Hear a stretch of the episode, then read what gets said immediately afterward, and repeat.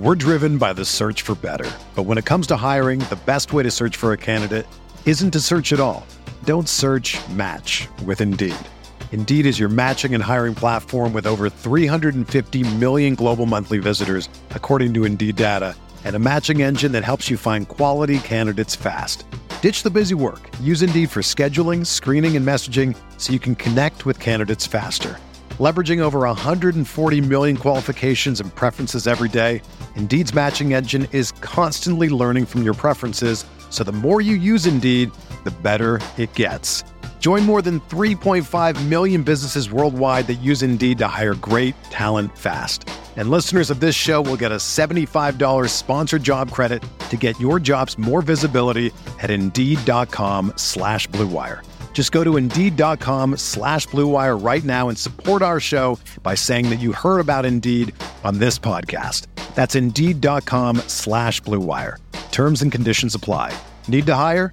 You need Indeed.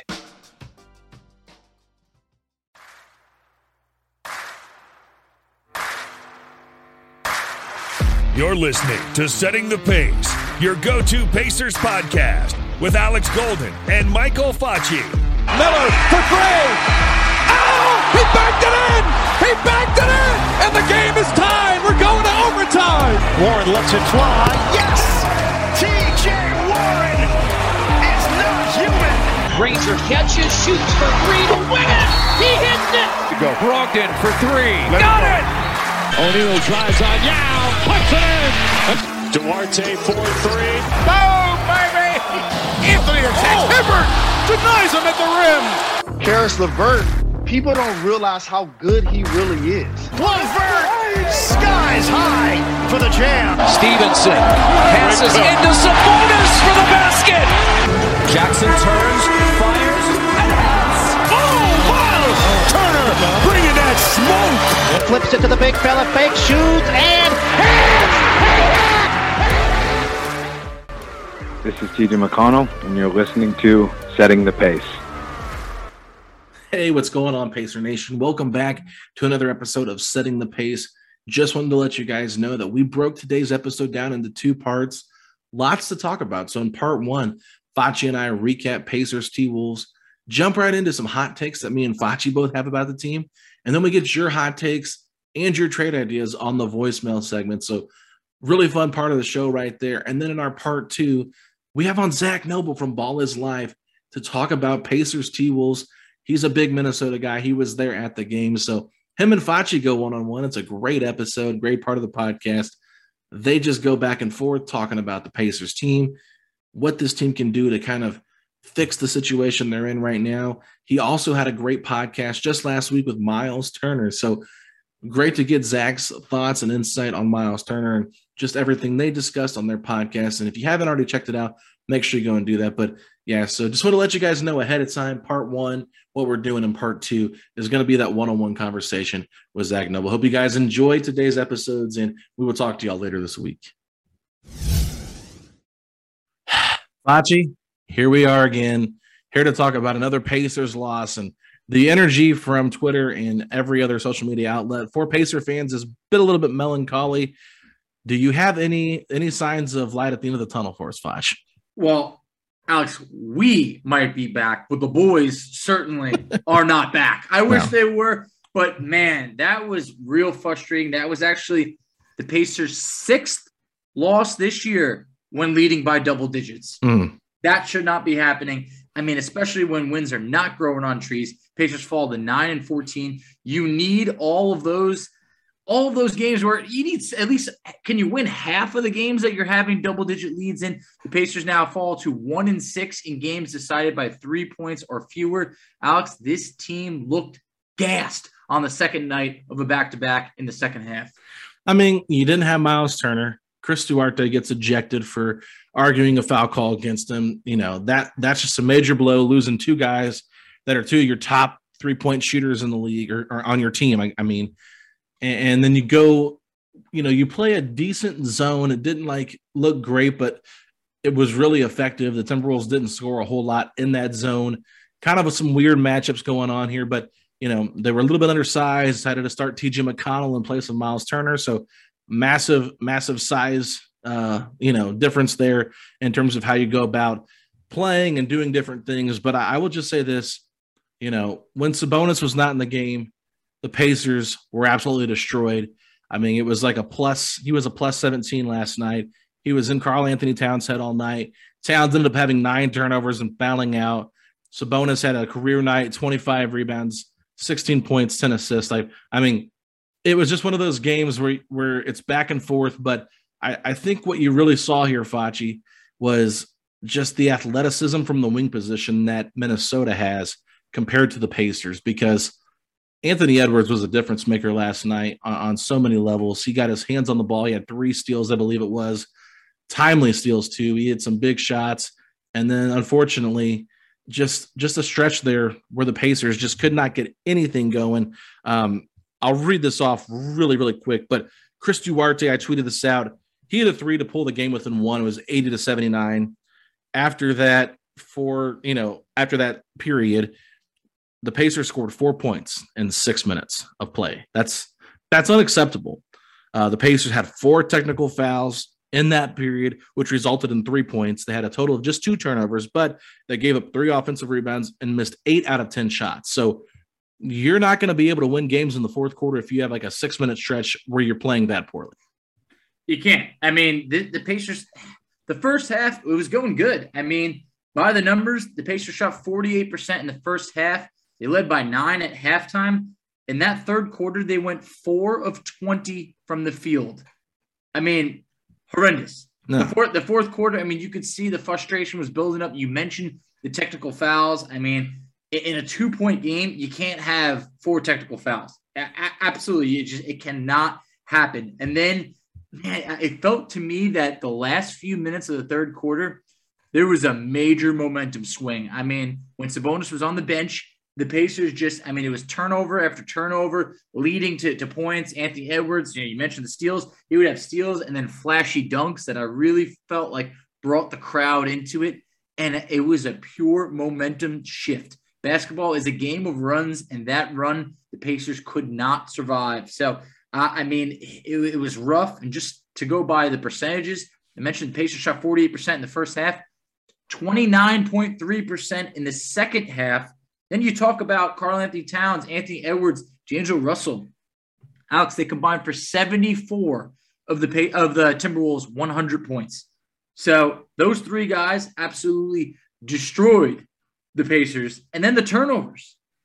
I, I tweeted out, I said, you protect the rock, good things are going to happen. The Pacers only had one turnover in the first quarter. Well, they ended up having nine in the second half, five in the third quarter when things got, you know, out of hand. And it, it was just a shame because this was a game that, you know, the Pacers are going to open up a, a home stretch that we'll talk about later on. But this was a game on the road where the Pacers, they've struggled. They're now three and 10 on the road. And this yeah. was one that that slipped away. Yeah, I mean we've said that too often though this this season, Facci. They let that one slip away. They let that one slip away. It's like they don't have a closer. They don't have an identity. Um, offense gets too stagnant. Like they're down three, I think it was, after Beasley got the offensive rebound, hit the three in the oh corner. God, that, Pacers that, have the ball. Hurt. It hurt. hurt. It was a big stinger, you know. But at that point, Pacers get the ball, and it's like Malcolm Brogdon sits there and tries to shake Anthony Edwards for like ten seconds Anthony Edwards doesn't fall for any of it. He just sits there and plays defense because he's got way more athleticism. He's way more athletic than uh, Malcolm Brogdon. So Brogdon's not going to really get around him. There's no screen. Domas is sitting in the dunker spot. He's got five fouls. And all of a sudden, Malcolm's like, okay, I can't shake him. I'm going to throw it over here to Justin. So now Justin, who's not a shot creator whatsoever, has like three seconds to make something up. And I believe a shot got blocked. So yeah, it did. It, yeah. So it's just like, okay, so that's what we came with out of the timeout. Like, Really, like Caris LeVert, we've been talking about how efficient he's been recently. Last night, one of seven from three, three of 14 overall. You know, in, in this stretch, you know, there's no Chris Duarte. So you got TJ McConnell in there, and I only only took one three, but it's like they were. It playing... was actually a big, a big time three. Like when he went for it, I was thinking, oh. man, not at this point. Like, right. I think right. McConnell hit it. I think it would have tied the game. Whatever it was, it was in a crucial point in the game, yeah. about a minute ago or so. And I didn't have faith he was going to hit it. Nobody had faith. That's why the Timberwolves let him shoot it wide open. I mean, they wide were like, oh, open. They were begging him to shoot the ball. It's like got it from Indiana, pretty I, much. I, I'm, that's what I'm saying. Like it was like wide open. Nobody was within, you know, 20 feet of him. They were sagging off on the middle. So great ball rotation to get the ball around. But when you don't have a shooter out there, it doesn't help you. And then Kelan Martin, um, I think Chris Denari said this at some point in the second quarter. He's only made five of his last 30 from three point land. He was 0 4 again tonight. Guy can't find the find the bottom of the net from three. So it's just like uh, they don't really have any great shooting out there. They don't. Just a lot to discuss here with this, but we don't want to over talk about it because we're going to have Zach Noble on later in our in our second segment. You're going to do a one on one conversation with him. He was at the game. Yeah, he was at the game. He actually got a video of Chris Duarte's ejection. Uh, he sent it to me via text, and I didn't it to me respond at the moment. Yeah. I was just not in the mood at that point. But At the wrong you know, time he sent it. You know. yeah, so Zach had Miles Turner on his podcast. So gonna have a great conversation with Zach about the game and a little bit more in depth with, with him, how the Timberwolves have been playing, that kind of stuff. But more importantly, that conversation with Miles Turner. But now I want to move over to some hot takes. And I put out a tweet on the setting the pace page, and we had about five voicemails uh, for hot takes or just comments about the team and how everything's going. So before we get to that, though, Facci, I'm curious. Do you have any hot takes with this team? I have one, and it's not going to happen. But if you want a hot take, I'll give you one. What if the pa- What if the Pacers put uh, put Caris LeVert on the bench, and he came off the bench, and he was the go-to guy because we're seeing him stop the ball a lot. We're seeing, you know, kind of the, the team fall out of rhythm as he's taking a bit too many shots at times. That could be a role where he could be six man of the year, but it could also be the quickest way to rub him wrong. And that's why I don't think it's going to happen. But Yeah. this is not the Levert from last year. And uh, I mean, if someone would make that move, it would be Carlisle. But I'm telling you right now, Levert ain't re-signing if you take him off the bench. Sound like Mark Monteith right now, Facci. I mean, you wanted a hot one. I looked at this roster. I mean, there's nothing you could do with Brogdon. There's nothing you could do with Sabonis. I don't think that Miles Turner's done anything to justify him coming out of the starting lineup. So, Yeah. uh, you know, the, the only other one I'd say is, you know, what if you put Oshae Brissett not only back on the rotation Oh God, into the starting lineup? and and I know that's not going to happen. that's So, hot. that- oh, it's sizzling out here. I'm starting to sweat. But you know what? You wanted a hot one. I didn't want to be boring. So if we're going hot, those were the only two that I that I could come up with. yeah, I will say that it felt like in the first quarter, at least, when there was one center out there, the offense looked a little bit better. Mhm. I think. I think defensively, you know, the Pacers were beneficiaries of Minnesota missing a lot of good looks last night. Uh, Josh, Josh Okogie is a terrible three point shooter as well. So there was times when Minnesota was playing five on four on the offense as well. But their big three got hot. But they have a big three, and they're they're pretty good. You know, those three together. I would say that D'Angelo Russell's probably the third wheel in that group. But Yep. still just a guy that can knock down threes and can create his own shot. So here's my hot take. Um, I'm not going to say that we should put one center on the bench and go with a more traditional lineup or, or a more modern lineup, excuse me. But what I will say is I think that it's time that we look for a new backup point guard. Um, Of course. everybody loves TJ McConnell. He was on our show. He's a part of our opening intro here. I love TJ McConnell. I like how he hustles and I like a lot of different dynamics that he brings to the game. But um, you know, there's not a guy over the age of 50 that won't get out of their seat and, cheer as loud as they can at Bankers Life Fieldhouse when they see McConnell dive on the floor for a loose ball. Like that is what he does. That is what he does, right? I mean, old school basketball fans love that about him. But with today's modern basketball, there's just too many times where he is a detriment to this team with his lack of shooting ability. Um, Domantas Sabonis last night, I believe he was five of 12 from the field, but he shot four or three. So really, he only had, Four yeah, three. four. He was 0 for 4 from three, but he, had, he was five from 12 from the field. Mhm. So he's five of eight when he shoots the ball where he's comfortable with it. And he got to the free throw line and had seven free throws. So what I would say there about, you know, Domas is don't shoot threes really unless you are at the end of the shot clock, that kind of thing. But with McConnell, like if he's not on ball, him being off ball last night, I mean, it just kills the offense. Like There's nothing he could do at that point. Mean, and you're talking about bringing LeVert off the bench. It's like just think about how bad the shooting would be if LeVert's off the bench with Torrey Craig and TJ McConnell. There's no shooting there whatsoever. So I'm not saying that McConnell is a bad player. I just don't think he's the right fit for this roster. And my hot take is I think the Pacers upper management kind of viewed this team how the Washington Wizards are built. Look at that Wizards team right now, watching how well they're playing. They're built on balance. Yes, they have a go to guy in Bradley Beal, something the Pacers don't have.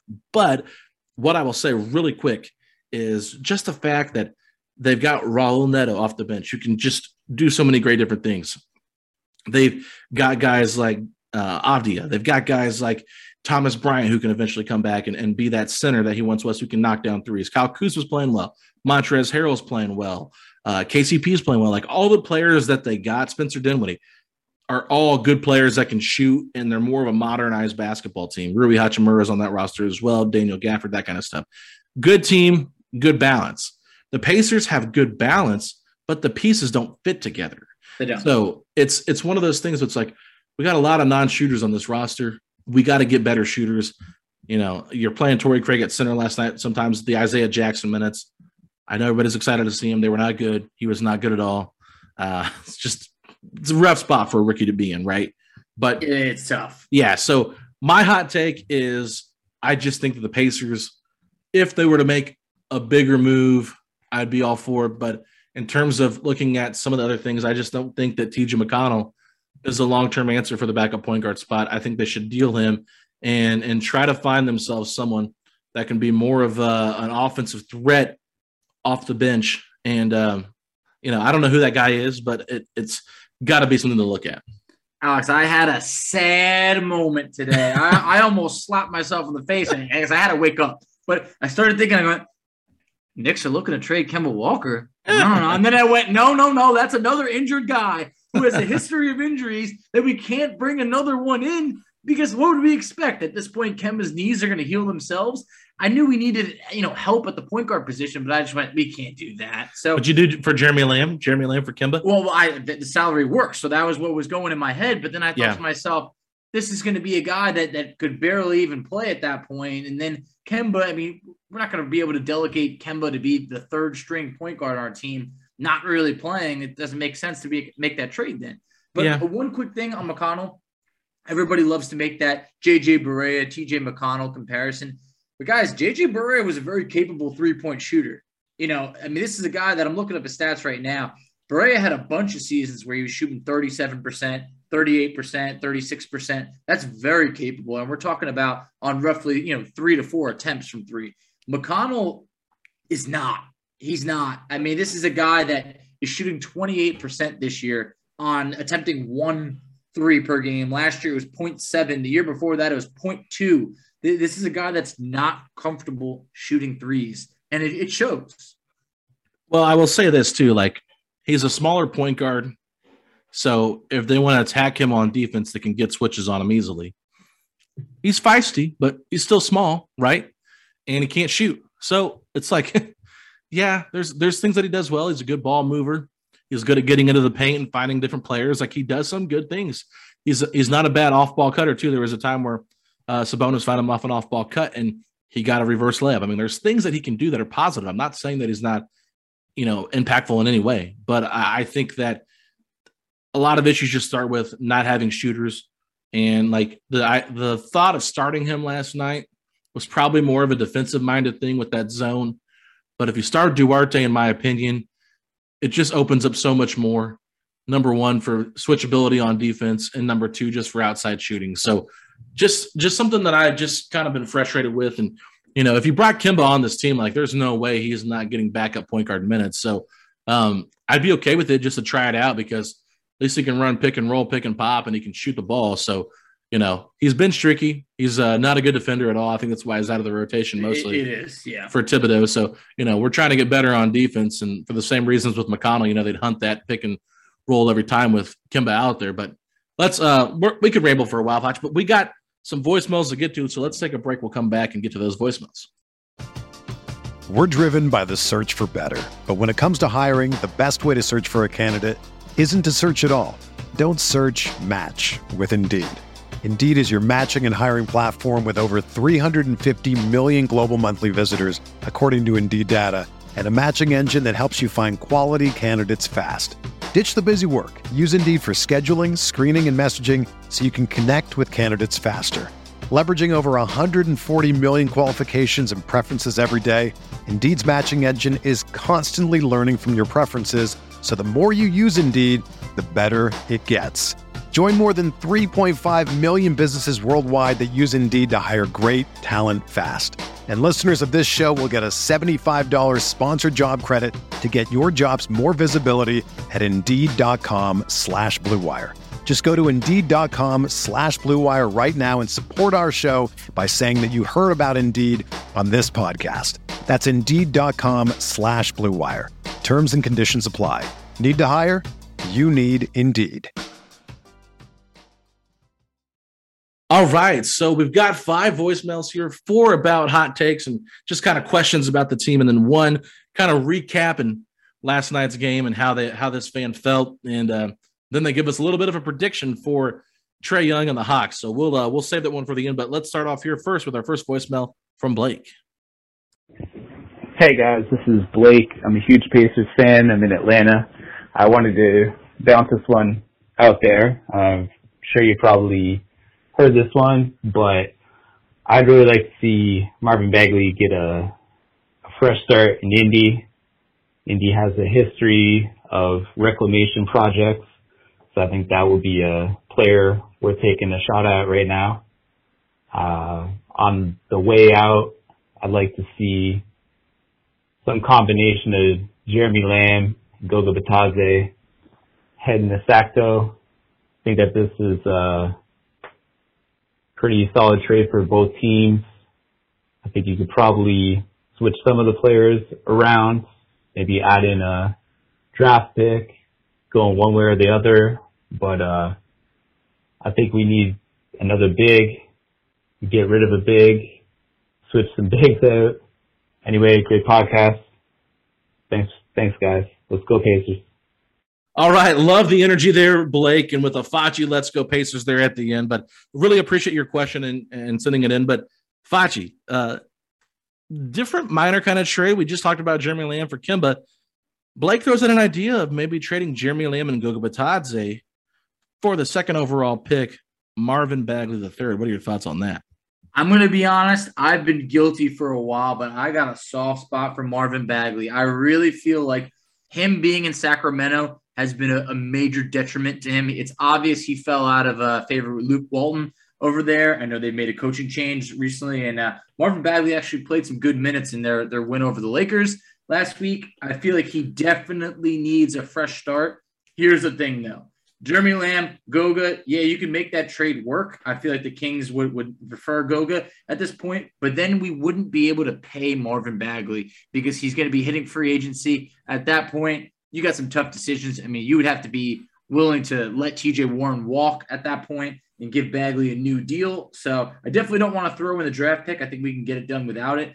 Feel like Bagley and Sacramento, that's coming to an end once this season's over, if not beforehand. But man, I like where your head's at there, Blake, because I do think Bagley has that untapped potential still to go. Should have never been picked second overall, but uh, due to needing a new contract at that point, I don't think we can invest in another big. Well, I think one of the big questions we have to ask is who's investing in Marvin Bagley next year during the offseason because we know there's not a lot of teams that have a lot of cap space.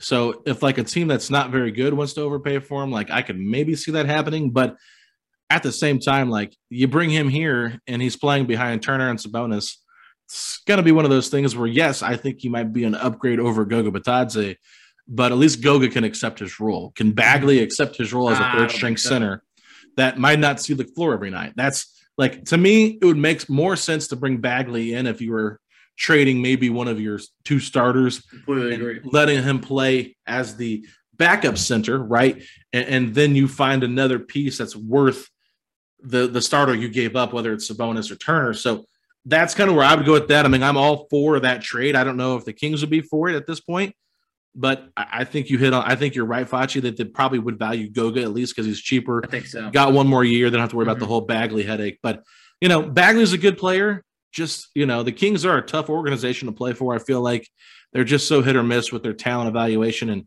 what they put together. It's like that's why they've been through so many coaches. It's like it doesn't change the way the roster is constructed and how that front office has assembled that team. But with that being said, you know, I don't think fans are going to be too excited about acquiring another big, right? So no, exactly. This is exactly. uh this is not moving the needle whatsoever. But you know, if I'm all I'm all about a redemption story from Marvin Bagley here with the Pacers because uh why not? But um let's move on to our next question. Zach is up with our next question. So Zach, take it away. All right, my name is Zach Burnett, and if I'm Kevin Pritchard, I'm selling everything. I'm over this team. They don't want to play together. They barely look like a team when they're out there. Too many guys taking 90 dribbles of possession. I'm over it. I'm hitting the reset button. I know we just signed Carlisle to a big deal. I know we just signed Brogdon to a big deal. Get him out. Don't care. We need to figure something out here, and this ain't it. It ain't working. I don't care. We don't have one. This team should be winning more than they are. Oh man, Zach is fired up. He is ready to sell high on everything here, Facci. Nobody's safe. He he wants Carlisle even out at this point. So uh just a lot there from Zach with his hot take. Yeah, no, definitely a lot. I understand the frustration. We're all frustrated, but at this point, I don't see the Pacers just uh, you know, getting rid of Carlisle. I mean, they, they made him one of, I believe, like the top five highest paid coaches at that point. So they're invested. They invested in the assistant coaches. Brogdon cannot be traded uh, this year. Uh, at that point, I mean, look, when it comes to moving on, sure you can you can make a trade, one of the bigs, maybe you know, try and trade TJ Warren, but we, we talked about it. his value is non-existent at this moment. So we can make a move, but I don't I don't think we're gonna see the team unload all these players during this year. We might see them you know, make a big one big deadline move and then revisit things in the offseason. But for now, this team, they're dead set on getting Warren back healthy and trying to see the starting five. I know it sounds like a broken record, but things are rough right now. They really are. So I understand the frustration. I love it. I love the energy that that Zach brings to the table because, quite frankly, you know, trying to keep a level head, we can't overreact the way Zach is. But there's probably parts of us that just like, man, I'm tired of watching this. Like, oh yeah, let's let's God, we got to do something, right? And I I completely understand like where you're coming from. And my favorite part of that whole entire voicemail was when when Zach was like, "We got guys who want to dribble the ball 90 times per possession." You know, the, the ball becomes flat eventually by the time the Pacers are done dribbling the ball out of it for that entire 24 second uh, shot clock. But you know, there are a lot of flaws with this roster. I will not dismiss that. I, I feel like Carlisle is somewhat to blame because he's not utilizing guys correctly, in my opinion. I mean, why are you having TJ McConnell on the floor to be a guy to spread the spread the floor? Like even even Chris Denari made a face last night that Quinn Buckner had to call out. And Quinn's like, you got to take that shot. You got to take that shot. It's like, you know, Quinn's the ultimate optimistic uh, pacer guy. And it's funny because Denari's pretty positive too, but the fact that he gave a face and QB called him out for it just kind of shows you where uh, even Denari's at with like, what is TJ McConnell shooting the shot for? Why is he really in the game? I mean, but with that said, like Sabonis could be utilized a little bit differently. Brogdon, you know, there's times where he gets a little bit too happy with the basketball and, and, and can be a little bit shot happy. So I get the frustration. I agree with you. Even without TJ Warren, this team should be winning more. But you know, it's it's still semi early in the season. I'm not like saying they should just blow it up completely, but I would be okay with them making changes to this roster. I, I don't think there's anything wrong with wanting that because uh, nobody on this team, in my opinion, should be safe from from being traded. Facci. No, no one has a label of being untouchable at all. I mean, no one has has won enough to be able to say this guy's safe, but yeah, I mean, with, with Warren, it, it like we're stuck in the mud in terms of waiting for him to to come back so we could finally see everyone together. But then the real question is, how many games do we do we give that? I mean, we, is a month enough time to say, hey, this starting five can click when we know Warren's going to be rusty to start? But that's the thing. For right now, it, it's rough. But we just got to wait it out a bit longer. But I cannot tell you with a straight face that changes don't need to be made. It's obvious they do. Absolutely. Let's move on to our third voicemail. This comes from Samuel. Samuel, take it away. What up, y'all? This is Samuel Pierre. Um, I just want to give you all my take on the Pacers season so far. So, like, obviously it's a 9 and 14 start, and it's a really beginning of the and everyone wants to talk about training all this stuff. But like, we got to give it some time, man. I mean, when TJ Warren comes back with a full, healthy starting lineup, you got to give that a chance. If that doesn't work by trade deadline, I say they trade up one of the big all stars and um, and go from there. Maybe even get Ben Simmons for, at this point because if it's not going to work, it's not going to work. You got to make a change if it doesn't keep working. So, order for the Pacers to be great, they got to make a change if it's not going to work. So, yeah, thanks, guys. See you later. Okay, so so Samuel's kind of like in the like give it a little bit of time, but after Warren comes back and it's still not working, then changes should be made. And you know, I, I was laughing because Samuel's trying to talk himself. It, to me, it felt like Samuel's trying to talk himself into not overreacting, but then he's kind of talking himself into like maybe overreacting a little bit at the end of everything here. So Facci, you know, talked about maybe going after Ben Simmons, saying if it's not going to work, you, you got to make changes if they want to be great, they got to make changes, you know. Um, but we, we appreciate you, Samuel, for for putting in this thought and this question. But I think I'm kind of on board with you here to give it a little bit more time, to see what they can do with Warren. But at the same time, I still think that there should be some changes made to the roster. Absolutely, Samuel. I'm with you here. And I know exactly how it goes in terms of trying to tell yourself everything will be all right. And then eventually, you know, you talk yourself into something completely different. I've done it before saying, man, this Pacers team stinks. And then I look at the schedule go, wait a minute. I think we can go, you know, six and four here, whatever it is. Um, but here's the thing I'm with you. This team, I mentioned it, they're waiting on TJ Warren to come back. I don't know why we're treating TJ Warren as if he's, you know, Kevin Durant or anything like that. But the Godfather. Point, yeah. I mean, we're really just like, oh my God, he's going to save it all. But no, we need to see him with the rest of the starters so we can at least get some closure on all this. And then when you bring up Ben Simmons, at one point I was very against it. Now I'm I'm open to it. I really am. I, I'm just ready to roll the dice and say we need something different. We need some some talent that you know. I don't want to call Ben a Ben a superstar, but it's like he has high high a high high ceiling that the rest of the team does not have, unfortunately. And and you got to make a change at some point. I don't know if he'd be happy in Indiana or not, but you know, you, you got to make a change. And, and, Ben Simmons is that uh, that guy that wants out. Uh, ben Simmons is an easy target for people to talk about because clearly everything in Philadelphia is not working out. There's been rumors of the Pacers involved, but I don't see anything on this Pacers roster being enticing to what the Philadelphia 76ers want in return. So, especially throwing the flag in. Right, and, and, that's true. And they can't trade for Brogdon. So with with him getting re-signed to an extension, that was off the table. So that's uh you know, I don't know what happens. Maybe a third, a three-team deal. Those are always hard to get done in the NBA, but you, you never know. It's happened before. I just, I would like Ben Simmons, though. I don't think it's a bad idea. And a lot of people were anti Ben Simmons at the beginning of the offseason.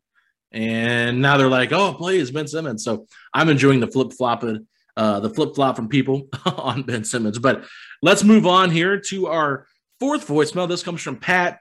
And, and Pat has got a lengthy topic that he wants to bring up. So buckle up. It's going to be about a minute and a half, two minute uh, voicemail here from from Pat, but he's got some great points. So listen to what Pat has to say. Hey, good afternoon, Facci and uh, Alex.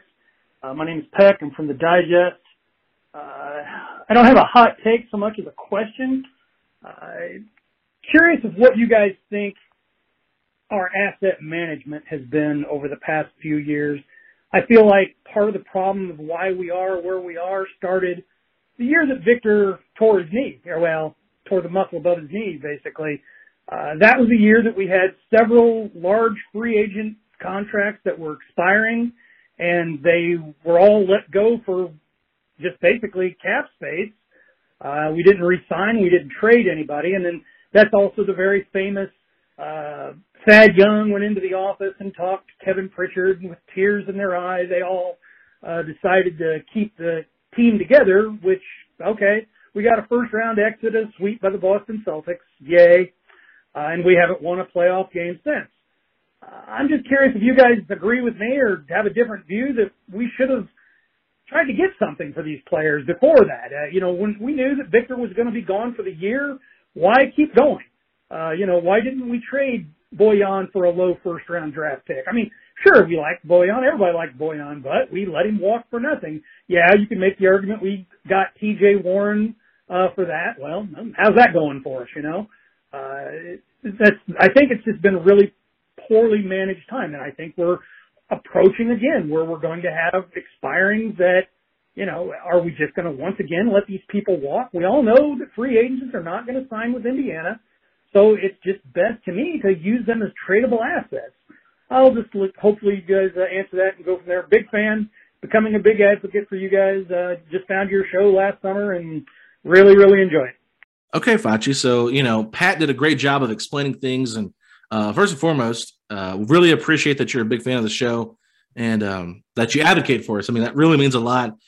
So glad you found us last summer and um, really glad you're enjoying it. We might have to get you on for one of our fan of the week. So if you'd be interested in that, reach out to us and uh, maybe we can work something out. But this voicemail brought up some good points and something that we haven't really talked about going all the way back to 2018, 2019, when the Pacers were swept by the Boston Celtics. Facci, in that moment when Oladipo goes down and it feels like the season's kind of a lost cause now, do you remember how you felt? I can't remember how I felt, but were you on board with maybe making some trades and, and trading some of those guys that were expiring contracts? It's tough because I, I understand, like, I mean, the the Oladipo Pacers marriage at that time, like it seemed really positive. It seemed like the Pacers found their guy. He went to IU. I mean, it seemed at the time loved being there. It seemed like we found that diamond in the rough. And then you also talk about that Boston Celtics series. You got to remember, Sabonis wasn't able to play in that series. So it seemed like, oh man, yeah, we got swept by Boston, but we were without Oladipo. We were without Sabonis. Like, just give it some time. And then you know what? You brought up a good point, Pat. Bojan leaves in free agency, and I don't think anybody expected that.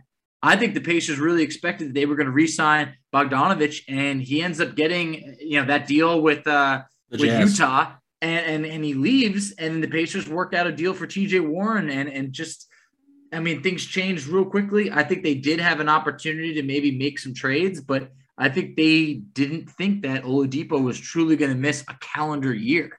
I mean, I think they thought maybe he'd be back, you know, a little bit earlier, and, and maybe Bogdanovich comes back. And I think the problem was is that that team was a very fun team, and the fans really liked them.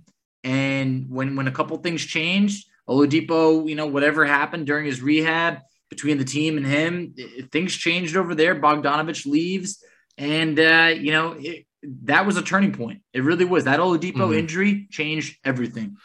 Yeah, I mean, I think Bojan, Thad, Darren Collison, Cory Joseph, Tyreke Evans were all free agents that next season. And so the Pacers really were banking on getting that cap space. And with that cap space, they were able to acquire Jeremy Lamb, Malcolm Brogdon, and TJ Warren.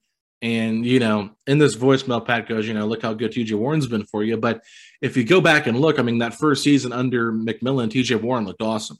You know, mm-hmm. the injuries, though, were always a concern. So I get that bit of a problem there because you know, injuries are something this team has way too many of, and we continue to acquire players that have multiple injuries. So it's very frustrating. But you know, I think in the moment I was like, I respect Thad Young for like, hey, let's let's ride this out because I think Oladipo got hurt right around February, in the middle, in the beginning of February. So it was like, what's going to happen? January, I think it was actually end of January. January. So, yep. Yeah, end of January.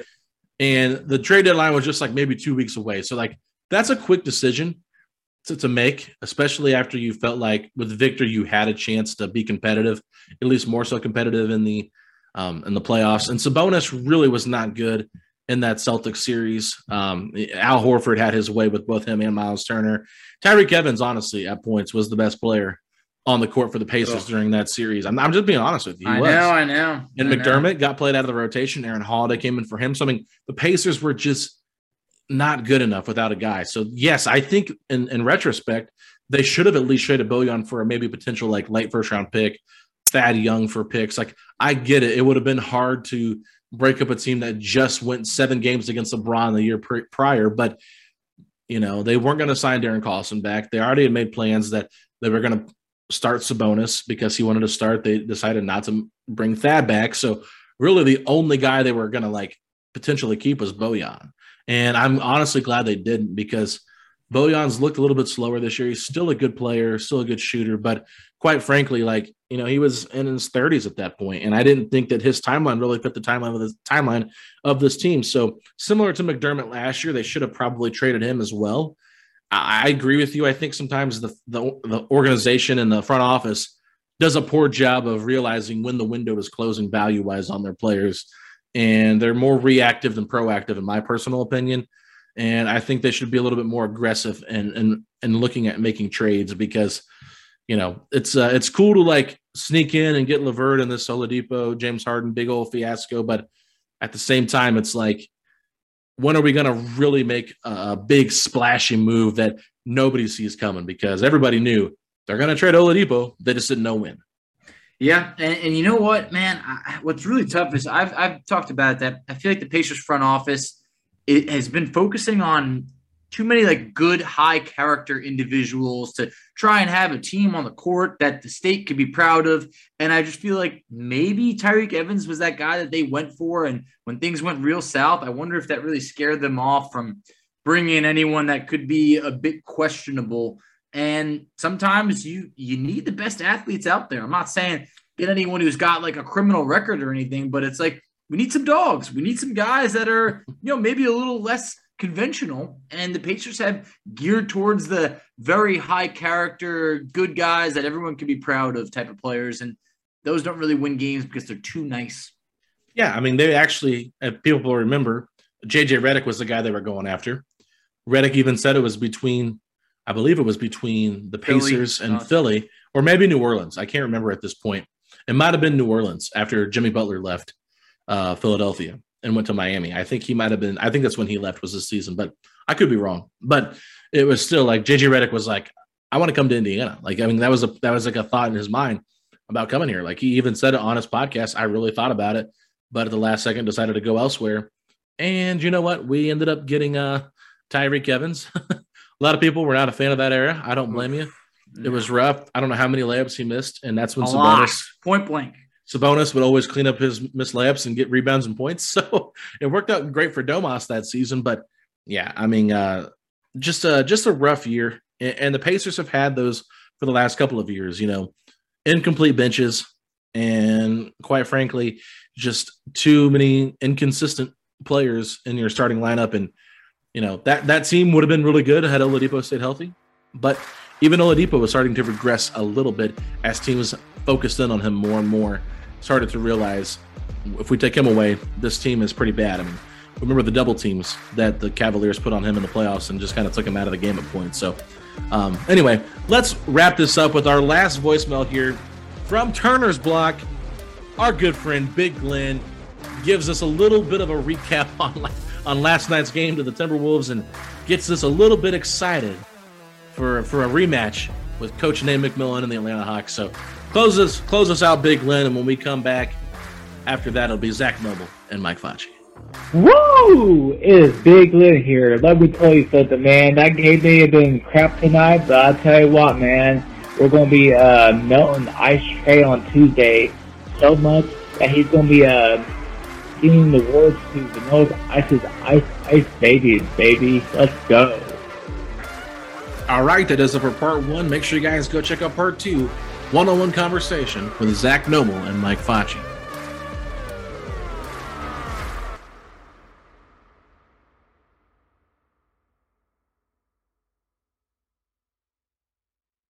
Everyone is talking about magnesium. It's all you hear about. But why? What do we know about magnesium? Well, magnesium is the number one mineral that 75% of Americans are deficient in. If you are a woman over 35, magnesium will help you rediscover balance, energy, and vitality. Magnesium supports more than 300 enzymatic reactions in your body, including those involved in hormonal balance. From functional medicine doctors to mental well being and female hormone experts, we all know that magnesium is the one mineral to improve all aspects of well being and health. But which one? Magnesium Breakthrough from Bioptimizers, the trusted choice recommended by leading experts with seven best absorbed forms of magnesium to ensure your body receives the support it needs for overall well being. Go to bioptimizers.com slash balance today and use code BALANCE10 for 10% off. Support your journey to wellness at B-I-O-P-T-I-M-I-Z-E-R-S dot com forward slash balance. Magnesium Breakthrough from Bioptimizers, your foundation to optimal health and vitality.